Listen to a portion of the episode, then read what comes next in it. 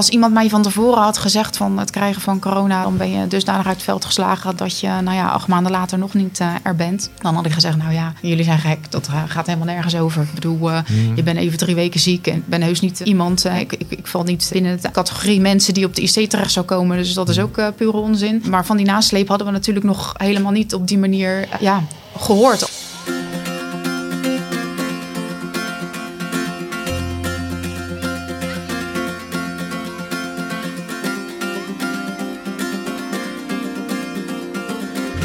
Je luistert naar de vijftiende aflevering van de podcast van Hemmen. Deze aflevering is opgenomen in de decembermaand waarin we, net als vorig jaar, te maken hebben met strenge maatregelen vanwege corona. En of je nu zelf ziek geweest bent of niet, het virus heeft onze levens veranderd. En iedereen heeft daarbij een eigen verhaal. Vandaag ga ik in gesprek over het verhaal en de ervaringen van Emmy Verhoef en Robert Saarloos. Zij hebben elkaar leren kennen door corona. Emmy heeft langdurige klachten na het doormaken van het virus en Robert helpt haar met haar revalidatie. Emmy, zou je eens wat over jezelf kunnen vertellen? Ja, ik ben eh, Emmy Verhoef. Ik ben 35 eh, jaar oud. Ik woon in eh, Oud-Beijerland samen met mijn partner José en onze twee dochters Rena van zes en Lorij van inmiddels drie. Ik ben werkzaam bij HW Werkt. Begeleid daar als klantmanager mensen die in de participatiewet zitten op weg naar werk.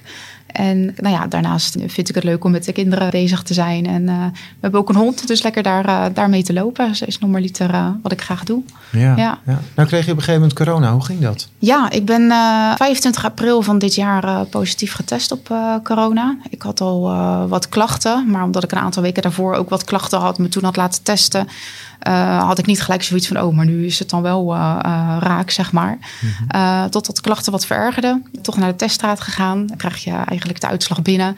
Toen dacht ik nog, nou, hier staat negatief. Maar dat, dat was niet zo. En vervolgens werden mijn klachten ook wel echt een stuk erger. En erger in de zin van dat het voelde als een hele zware, zware griep voor mij. Ik had, nou ja, veel, ik had koorts, snotteren, gelukkig niet heel erg benauwd geweest. wel heel veel last van spierpijn ook gehad ja, eigenlijk gaandeweg, ja, zo'n twee weken, tweeënhalve week ben ik daarmee zoet geweest. Toen ging het eigenlijk wel beter. En toen dacht ik van nou, nu uh, kan ik wel weer mijn dingetjes in huis gaan doen. Maar dat lukte vervolgens niet.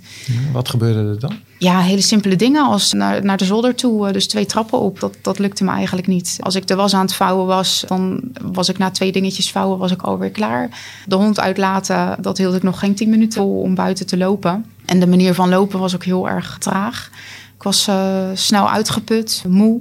En als ik dan de kinderen bijvoorbeeld een dag had, dan, ja, dan ging dat eigenlijk ook niet uh, heel goed. Dan merkte ik dat ik weer heel erg moe was van uh, de prikkels die ik daardoor kreeg. Ja. ja. wat doet dat met je? Je bent zo'n jonge vrouw en dan ja, voel je je tachtig bij wijze van spreken ja, wat er eigenlijk gebeurt is dat je, ja, je loopt heel erg tegen de muur op hè, voor jezelf. Want mm -hmm. uh, uiteindelijk, doordat je niet zoveel kan, uh, zit je heel erg uh, tussen vier muren. Hè, ben je thuis. Dat wat je probeert te doen als het gaat om een boodschap, ben je heel erg gericht op je sociale kant, hè, je omgeving ouders die een hoop voor me hebben gedaan, vrienden. Want ik kon bijvoorbeeld ook niet mijn dochter soms naar school brengen of naar mijn andere dochter naar de opvang brengen, omdat dat gewoon te veel was. En als ik dan in de ochtend al een beetje was opgestart, dan moest ik weer drie kwartier tot een uur mijn rust pakken om dan vervolgens weer iets te kunnen doen.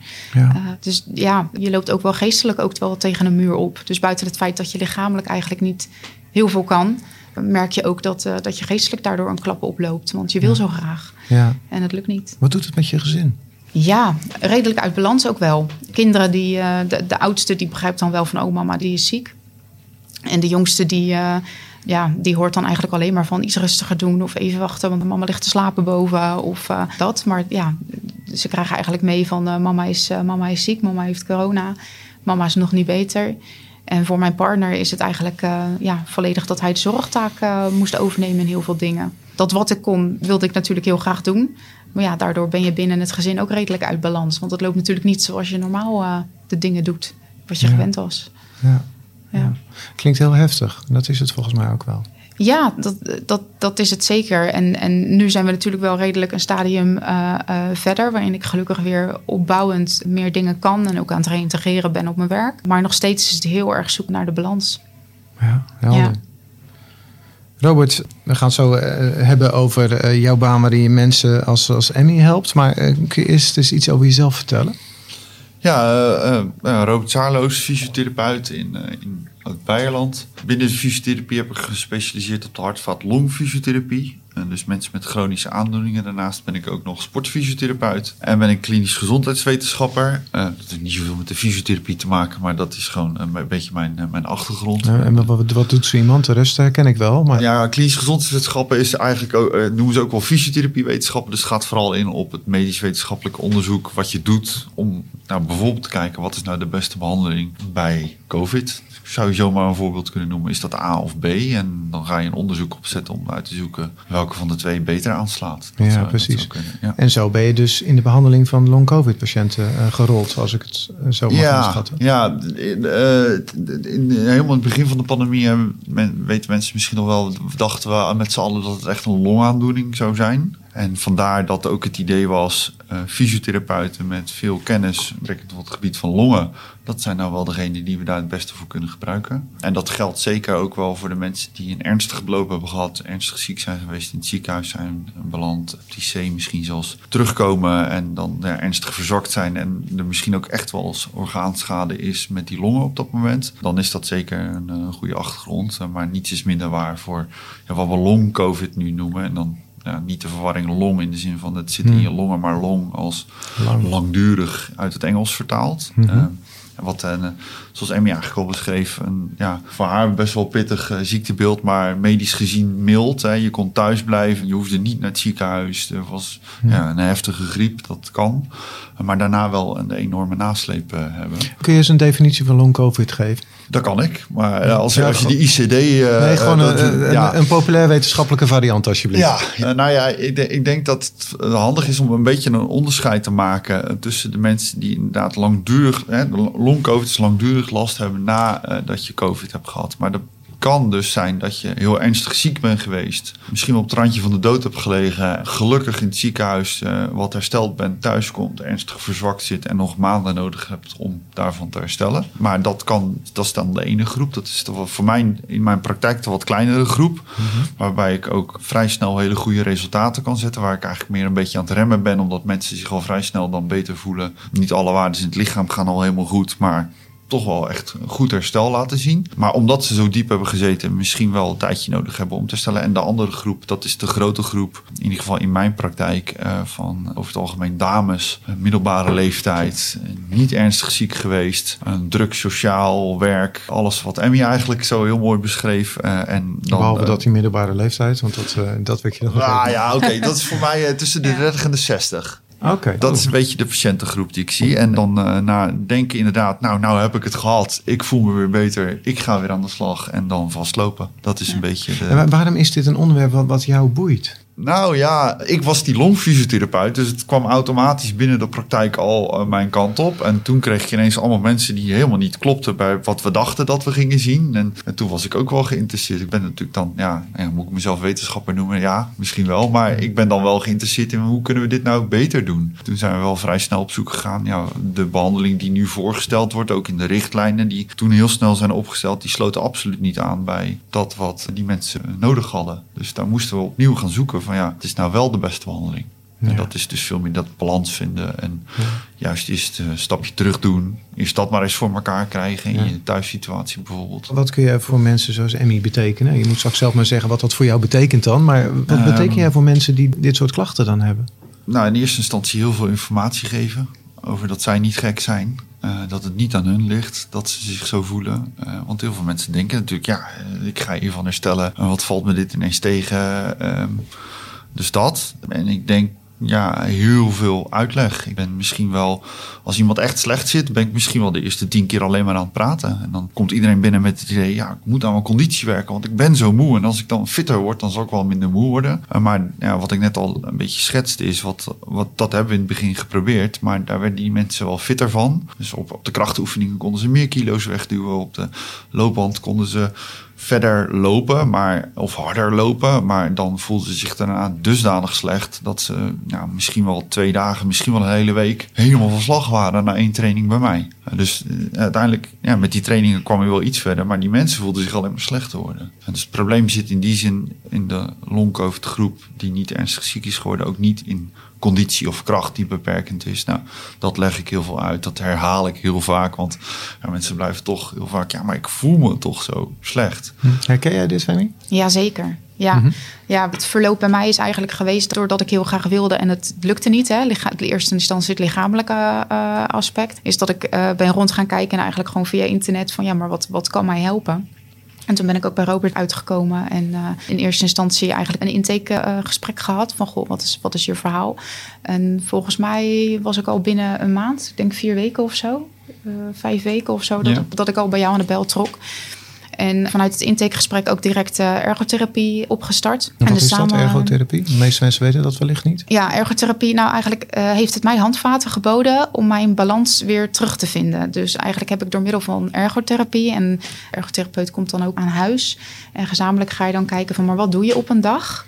En hoe kan jij je energie het beste verdelen, waardoor je energieniveau ook nog een beetje, ja, zoals een stoplicht in het groen blijft staan. Want in wezen is het zo dat in de eerste aanzet, zeg maar, binnen je revalidatie, sta je nog heel erg in het rood. Want je hebt eigenlijk weinig tot geen energie. Ja, dus hoe ga je nu zorgen dat je ergens nog energie gaat voelen? Of dat ja. je s'morgens opstaat en dat je denkt van, oh, nou, ik voel me eigenlijk wel een beetje uitgerust. Hè? Ik ben uitgeslapen. Ik kan iets doen. En dat is eigenlijk het startmoment waarop je gaat kijken van hoe kan ik die balans aan blijven houden. Ja. En hoeveel punten op een dag heb ik te verdelen. Ieder half uur geef je dan eigenlijk ook uh, punten van 1 tot 3. En op basis daarvan, ik moest bijvoorbeeld rond de 45 punten had ik te verdelen op een dag. Nou, hoe, hoe kom je daar aan? En uh, ja, wat voor activiteiten? gaat het dan om? Heel ja. erg, ja, heel ja, erg. En balans is ook weer voor je mentale balans weer nodig, denk ik dan. Absoluut. Ja, weet je, wat Robert ook al tegen mij heeft gezegd... van eigenlijk is die innerlijke thermostaat dusdanig van slag. Zo wordt dat dan genoemd. En ik denk, Robert, dat jij dat wat beter uit kan leggen dan dat ik dat doe. Geestelijk en lichamelijk moet je die balans gewoon terug zien te vinden. Daar ben ik nu ook nog steeds niet hoor, laat ik dat voorop stellen. Maar uh, de weg die ik nu heb afgelegd... heeft er wel voor gezorgd dat ik beter inzicht heb... in welke activiteiten wat voor mij betekenen. En uh, vanuit dat stuk eigenlijk alleen maar begonnen bij Robert... met ademhalingsoefeningen praten en ademhalingsoefeningen doen. En van daaruit in juli, augustus begonnen met uh, uh, daadwerkelijk sporten. En als je dat als sporten mag noemen, want het is eigenlijk in eerste instantie bewegen. alleen maar ja, bewegen. Kijken, ja. wat kan je eigenlijk? En ja. uh, daarnaast loopt die ergotherapie dus heel erg. En wat het mooie is, is dat de ergotherapeut ook gewoon contact heeft met, in dit geval Robert, mijn fysiotherapeut, om te kijken van hé, hey, maar hoe gaat het met Emmy en klopt, kloppen de verhalen?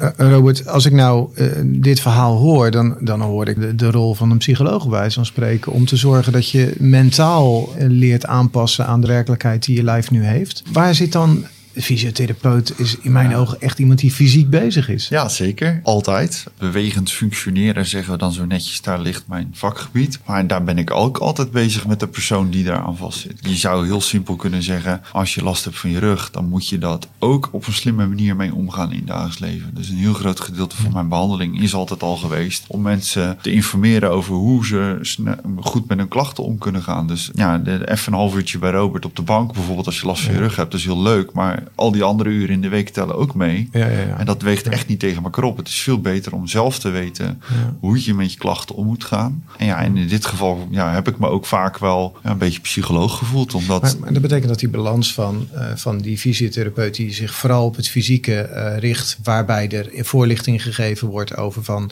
hoe moet je nou zorgen dat je dit voorkomt. Hè? Want uiteindelijk het is een duurzame oplossing wat je probeert na te streven, fysiotherapeut.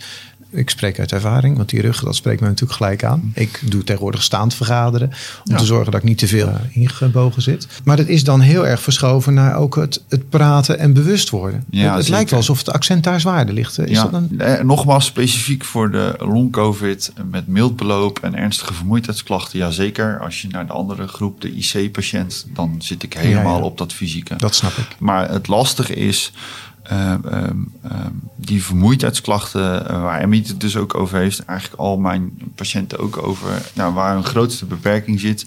En je zou kunnen zeggen, je, doet wat, je loopt een trap op en je wordt, bent daar extreem moe van. Nou, dat is eigenlijk natuurlijk al raar. Want in de conditietesten laat iemand vaak wel zien dat ze die capaciteit in het lichaam wel hebben. Dat de spierkracht wel op orde is, dat daar het probleem niet zit.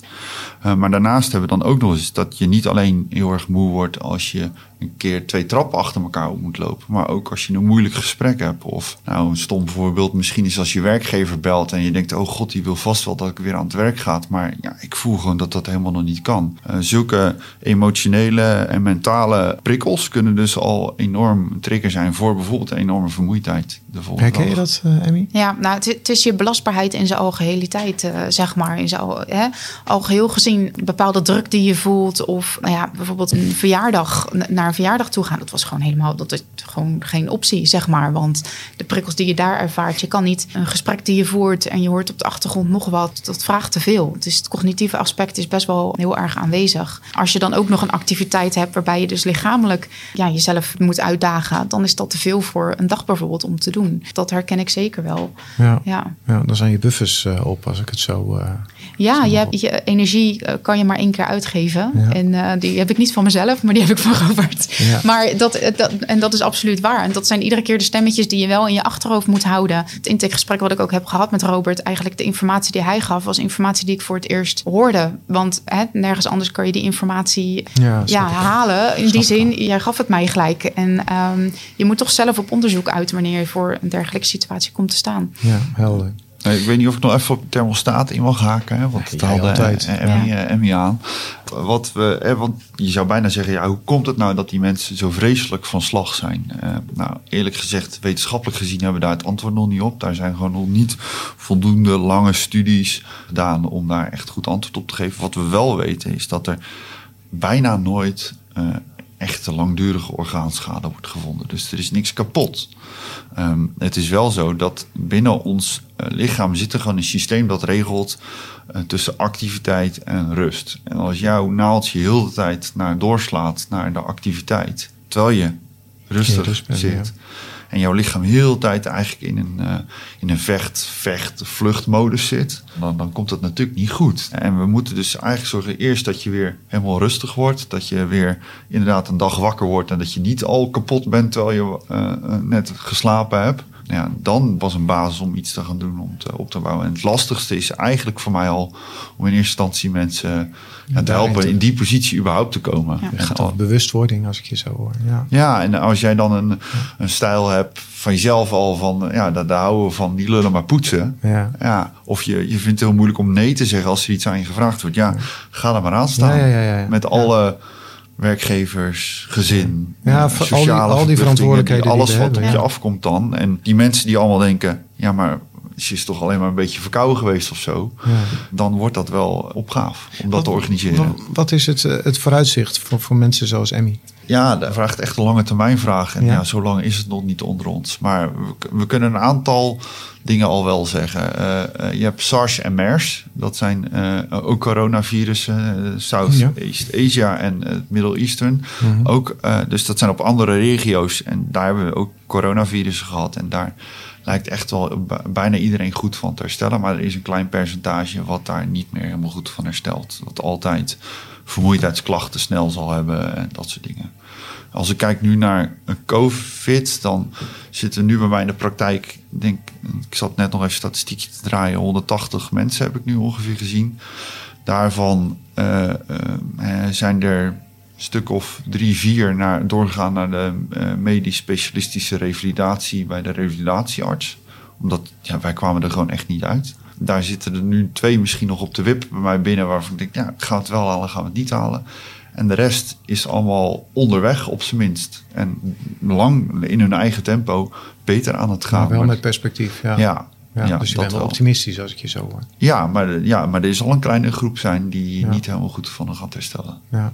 Ja. Maar dat ligt ook vooral aan, ja, is iemand in de positie om die situatie die wij net schetsen, wat je nodig mm. hebt, überhaupt om te kunnen beginnen aan je stel, überhaupt te, te, aanwezig. Ja. Ja, ja. er zullen mensen zijn die dat niet kunnen realiseren. En nou is Emmy gewoon nog jong, hè? Jong, fit. Hoe vaak zie jij dit? Hoe, hoe ziet jouw populatie er überhaupt uit? Van die 180 mensen?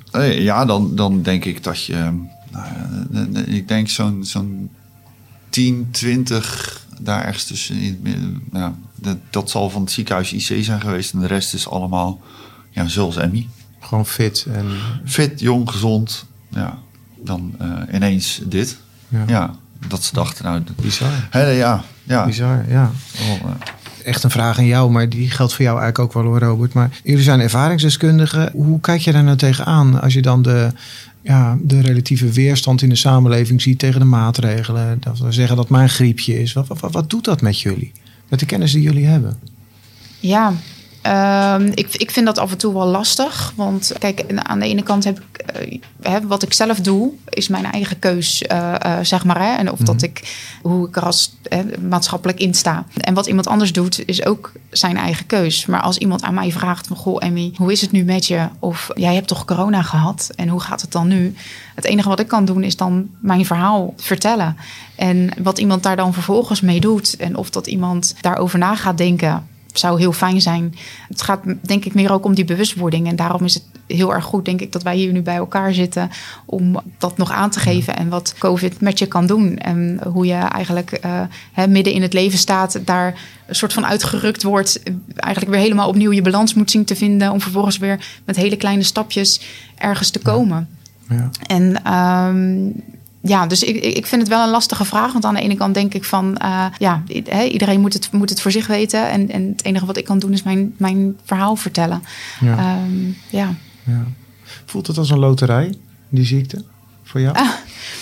Nou, ik heb ik, inderdaad wel heel vaak dat ik dan denk, waarom ik? En ja, dat ik, het is heel lastig. Die vraag kan je natuurlijk niet beantwoorden. Maar ik heb wel met Robert ook wel gesprekken gehad van... Uh, uh, ja, wat, hè, hoe kan het nou zo zijn dat in mijn gezin eigenlijk niemand besmet is geraakt? Ik wel. Wat is er um, verkeerd aan mij? Wat is er niet goed? Wat zit er niet goed? Waardoor ik het dan wel heb gekregen. In de media hoor je eigenlijk alleen maar...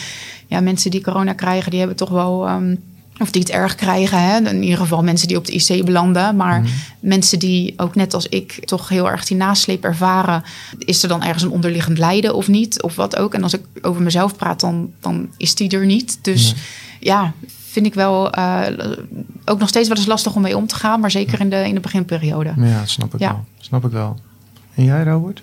Nou ja, het is geen griepje. Dat, dat kunnen we denk ik wel vaststellen. Ja. Het is wel een hele nuchtere ja. constatering. Ja, maar, maar uh, het lastige is natuurlijk in de beeldvorming dat het voor sommige mensen wel dat resultaat kan hebben. En er zijn heel veel mensen ook nu op dit moment in Nederland hartstikke. Ja, gewoon, die hebben nu COVID, maar die hebben daar niet per se heel veel last van. Ik, ik heb het zelf ook gehad. Ik wist niet eens dat ik het had. Ik, ben, ik heb me uit voorzorg laten testen.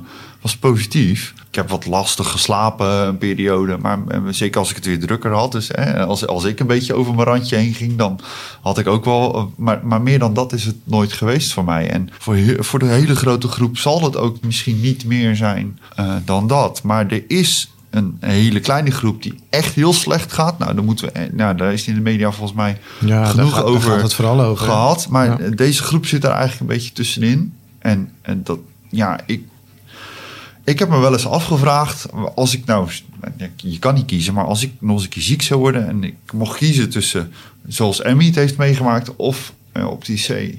Ja, doe mij die IC maar. Zo, dat is heftig. Ja, dat merk je niet zo mee. En na een paar maanden ben je gewoon weer. Uh, ben je gewoon weer. Echt waar. Ik zie zoveel ellende voorbij komen. Het is echt, echt heel moeilijk. Heftig. Voel jij dat ook zo? Ja, nou ja, goed. Als iemand mij van tevoren had gezegd van, uh, uh, van, van het krijgen van, uh, van corona, dan, dan ben je dusdanig uit het veld geslagen dat je, nou ja, acht maanden later nog niet er bent. Dan had ik gezegd, nou ja, jullie zijn gek. Dat gaat helemaal nergens over. Ik bedoel, uh, je bent even drie weken ziek en uh, ik ben heus niet uh, iemand. ik, ik, val niet binnen de categorie mensen die op de IC terecht zou komen. Dus dat is ook pure onzin. Um, maar van die nasleep hadden we natuurlijk nog helemaal niet op die manier. Um, ja, gehoord. Althans, ik als burger zeg maar niet. En dat zal misschien wel bij fysiotherapie of waar, waar Robert natuurlijk mee te maken heeft, wel, wel zo zijn geweest. Ja, nee, dan, dan had ik de mensen denk ik wel een beetje voor gek verklaard. Heeft het was met onbegrip te maken? Um, nou, gelukkig niet zozeer uit mijn, uh, uit mijn directe omgeving. Um, soms moet je dingen zien om het te begrijpen. En dat is denk ik met heel veel, uh, heel veel dingen. En um, dit zie je niet aan mij dat ik dit heb. Hm. Als ik een gebroken been heb, dan zie je dat, want dan kan ik iets niet. Hm. Um, kan het je moeilijk voorstellen, waar je zeggen. Ja, dus de. Ja. en dat herken ik, want ik zie je nou zitten en denk bij mezelf van, nou, ik merk eigenlijk helemaal niks aan. Je. Nee. Maar dat, eh, dat is pas over een uurtje, uh, als je thuis bent, weer duidelijk, denk ik. Ja, dat, dat klopt. En uh, dat zal misschien morgen en overmorgen zal ik dat ook nog voelen. Dus dat, dat is wel als je dat met, met het energie die je maar één keer uit kan geven, zit je altijd afwegingen te maken van wat ga ik vandaag doen. Oh ja, maar hoe ziet mijn dag morgen eruit? Dus dat betekent dat ik vandaag, als ik dan wat meer mijn rust pak, dan kan ik morgenochtend kan ik nog wel weer misschien dat doen en dan moet ik op tijd naar bed. En je bent continu aan het plannen en aan het kijken wat er wel en niet kan. En dat tegelijk met een stukje reïntegratie op werk, tegelijk met een stukje gezin, maakt het gewoon ja, best wel lastig en complex. Nou, heel vereerd dat je gewoon drie, drie dagen hoe heet dat, vermoeidheid over hebt om dit verhaal te vertellen. Want dat Ja. is eigenlijk wat je zegt.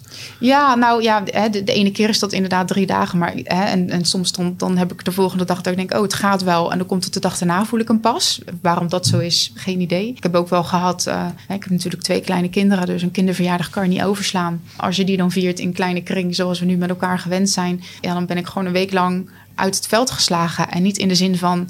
Ik kan volledig niks meer, maar wel in de zin van ook nog wel je belastbaarheid als het gaat om je prikkels en dat soort zaken. Dus je ja. emotionele belastbaarheid leidt er ook echt wel onder. Ja, snap ik. Snap ik. We gaan richting afronding. Robert, heb jij nog een tip voor mensen die, die klachten hebben na, na Nee. COVID? Ja, ga naar je huisarts toe en, en bespreek dit. En nou ja, dan kan je eh, naar de fysiotherapeut. Ja, daar is gewoon echt er is gewoon een goede vergoedingsregeling opgezet. Je krijgt best wel veel fysiotherapie vergoed. Eh, met een verwijzing van de huisarts in de eerste zes maanden na die verwijzing al 50 behandelingen. Zo. Dus dat is echt wel heel ruim. Maar vergeet ook vooral, dat vind ik heel goed dat eh, ik had mezelf voorgenomen dat te zeggen, maar dat was ik vergeten. En ik ben blij dat ik dan nu nog even de kans kreeg. Laat je niet alleen naar de fysiotherapeut sturen, maar ga ook echt naar de ergotherapeut. Eh, want zoals Emmy al uitlegde, eh, ja, en zoals Bram jij ook al zei, ik ben echt iemand als fysiotherapeut. Ondertussen kan ik heel aan het meepraten hoor, want ik heb, ik heb zoveel met die ergotherapeut gesproken en zoveel mensen voorbij zien komen dat ik echt wel veel weet over hoe pak je dingen nou handig aan, hoe vind je je balans en dergelijke. Maar zij zijn de experts daarop. En als we nou heel de tijd zeggen, eh, balans, balans, balans.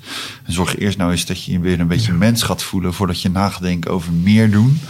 En dan denk ik dat de ergotherapeut daar in eerste instantie de grootste speler is. En dan kan de fysiotherapeut later bijspringen. Of op zijn, nou, ik als fysiotherapeut ben heel vaak dat verhaal van de ergotherapeut aan het ondersteunen. Aan, ja, hoe, oké, laten wij er dan ook nog eens over kletsen. Hoe kunnen we dat dan Ja. doen? Dus, eh, en dat wordt echt vanuit, gelijk vanuit de basisverzekering vergoed. Er zit natuurlijk helaas wel een eigen risico op. Ja. Maar eh, de, de, de, je hoeft je niet, niet, niet alleen uit te gaan zoeken. Ja, en ik hoorde je zeggen van, eh, jij bent niet gek, het is echt. Ja, Dat is volgens ja, mij ook wat een, eh, Emmy je begint- heel erg... Je zit heel hard te knikken nu. Ja, nou, klopt. Wat, wat Ja. Emmy heel erg mee heeft gehad, denk ik, als ik daar wat over mag zeggen. Ja. Ik heb heel erg gezien aan jouw kant dat je van je binnenste kring enorm veel steun had. Ja.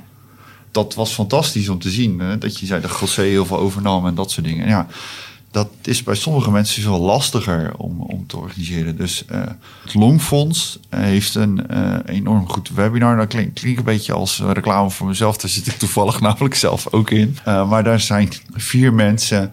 een, iemand die corona ook heeft gehad, zoals, zoals Emmy. Een revalidatiearts die wat uitlegt over ja, hoe, hoe kan dat nou eigenlijk? hè? Hoe zit het nou met die interne thermostaat? Eh, een ergotherapeut over wat kan een ergotherapeut nou eigenlijk voor je betekenen? En ik als fysiotherapeut, waarom moet je niet gelijk willen trainen bij de fysiotherapeut? Ja. Eh, en dat, dat is gewoon op het internet te vinden. Als je webinar een langdurige klachten corona intikt voor het Longfonds. eh, dat is anderhalf uur.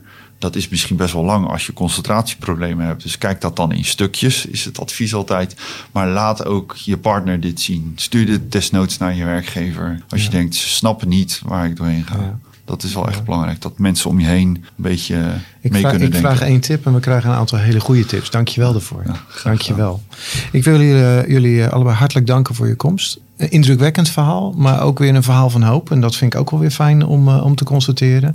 Eh, we weten al heel veel wel en er is wel degelijk perspectief. Hoewel er ook altijd een paar mensen zullen zijn die het heel zwaar zullen houden. Ehm, ik heb eh, als aardigheidje van mensen die meewerken aan, aan mijn podcast... heb ik altijd de Hoekswaardse Happy Socks. En die, ja, die zijn zeer gewild. En die krijg je alleen als je iets bijzonders doet. en dat ik ze dan weg kan geven. Zo gaat dat. Dus die wil ik jullie graag overhandigen. Ja. Ik hoop dat ze ook op maat 48 eh, dat dat Eh, lukt. dat, eh, Ik denk dat als je heel hard eraan trekt, dat je Ja, dan laat. lukt het altijd. Anders heb je mooie enkelsokjes. Ja, top. Ja, dus dat, ze hebben al op de meest gekke plekken van de wereld heb ik er al foto's van gezien. Dus mocht je ze een keer op een bijzondere plek dragen, voel je vrij om een foto te sturen. Emmy, ik wil jou heel veel sterkte wensen met je verdere herstel. Robert, mooi om te horen wat je doet en dat je dus perspectief kunt brengen bij mensen die het op dat moment even niet hebben. Heel erg dank voor jullie ja, toch wel indrukwekkende verhaal. En luisteraars, eh, dank voor het luisteren naar deze laatste aflevering van 2021. En heb je vragen, opmerkingen, tips en aarzel dan natuurlijk niet om contact op te nemen via social media of andere manieren. En voor het verdere werk u en wens ik u allen een goed en vooral gezond 2022. Dank jullie wel.